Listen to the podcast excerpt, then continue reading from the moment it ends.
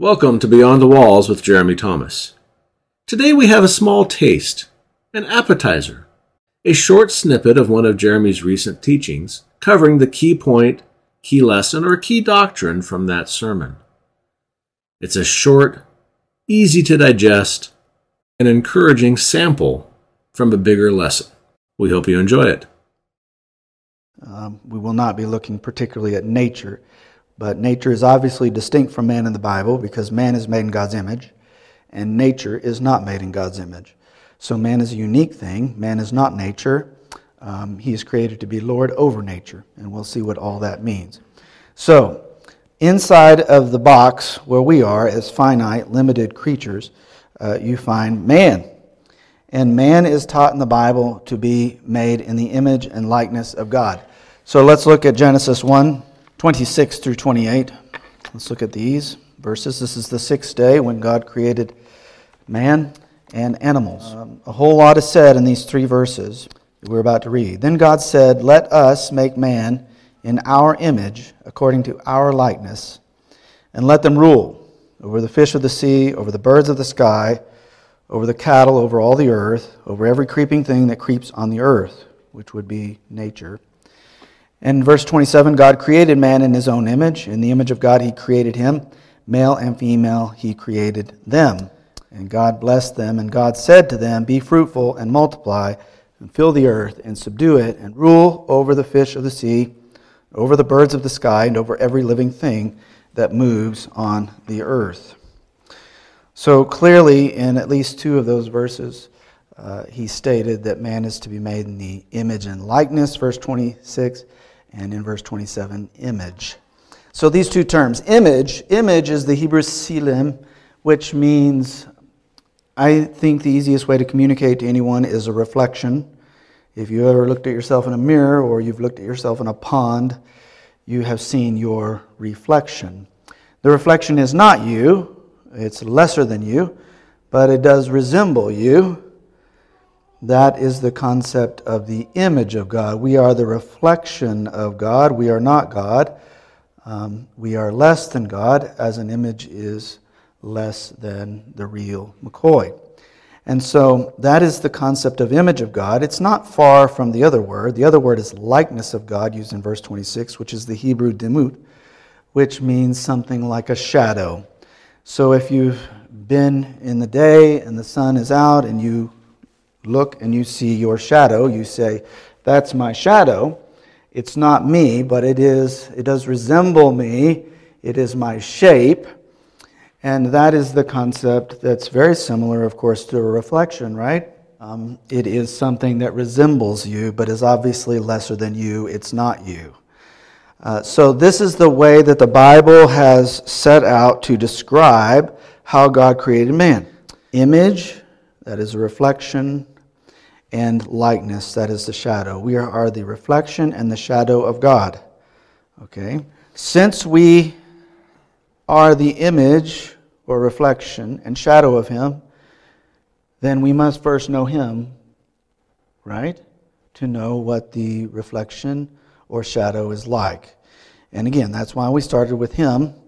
Now we have looked at His attributes.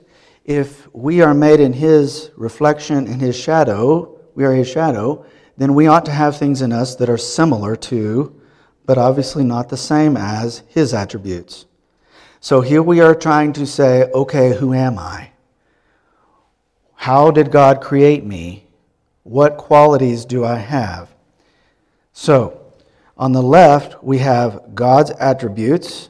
On the right, we see them reflected in His shadow man.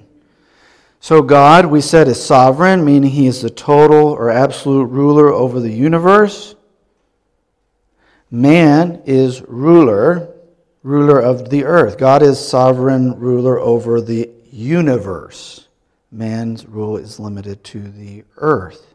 He was created in God's image to do something like what God does, which is rule, but on a finite scale, limited only to the earth. Okay? So you can already begin to see the purpose of man is tied up with who we are as made in the image of God. So our purpose is tied into who God is. in his own essence. Now, he's also righteous, which means that he is morally pure, and he is his character is the standard for what's right and wrong.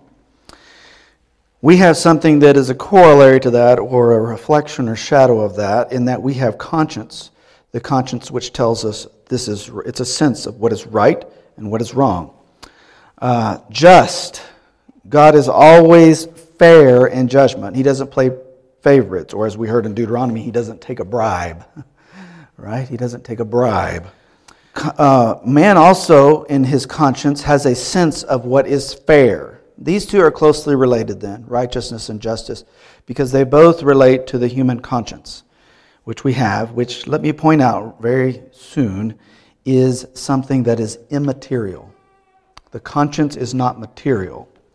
It is immaterial. And so when we come to look at the constitution of man, we will see that man is basically two parts. Okay, he's basically one part material and one part immaterial. So as you think about who man is and the things that you possess, such as conscience, you will want to recognize that that is something that is immaterial. Okay, because that's a part of the immaterial part of man.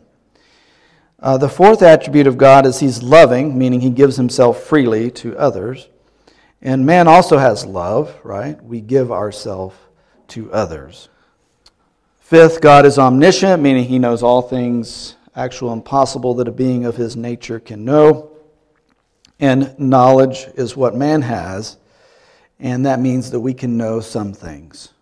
Okay, we cannot know all things, but we can know some things.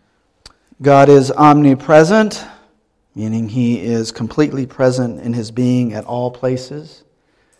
Man is uh, has a characteristic of space, meaning we completely take up a limited space. The space that you're sitting now is all the space that you exist in. You do not exist outside of that space, um, nor do I exist outside of the space that I am in.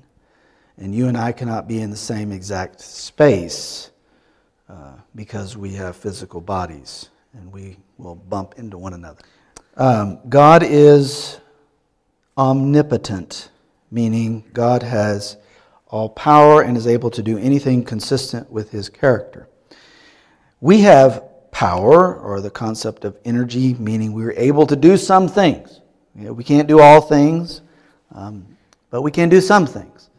Uh, there's nothing too hard for God, but there are things that are too hard for us. There are things we cannot do. Um, God is immutable, meaning that his character and his purposes in history never change. His character and his purposes never change. And man has stability, relative stability. Our characters and our personalities and our purposes are relatively stable, but of course they can change. So we're not immutable, uh, but we only have a finite picture of that in like a relative stability. Okay? And then lastly, of course, God is eternal, meaning he's always existed. God doesn't begin, he doesn't have birthdays and things like that. Um, Man is temporal, meaning we have a beginning. By the way, we don't really have an end, do we? Uh, for whether you are of the righteous, a believer, or unrighteous, an unbeliever, all will be resurrected and placed in bodies fit for one's eternal habitation, either with the Lord or separated from him in the lake of fire. So we have a beginning, but in one sense, no human ever has an end. Okay? So those, but this shows you how you can know who man is as the shadow and reflection of God. You first know God, then you look and you say, well, man then must have these qualities because they are the reflection and shadow of who he is. Does that make sense? All right. This makes the, the most sense in how to understand the image of God.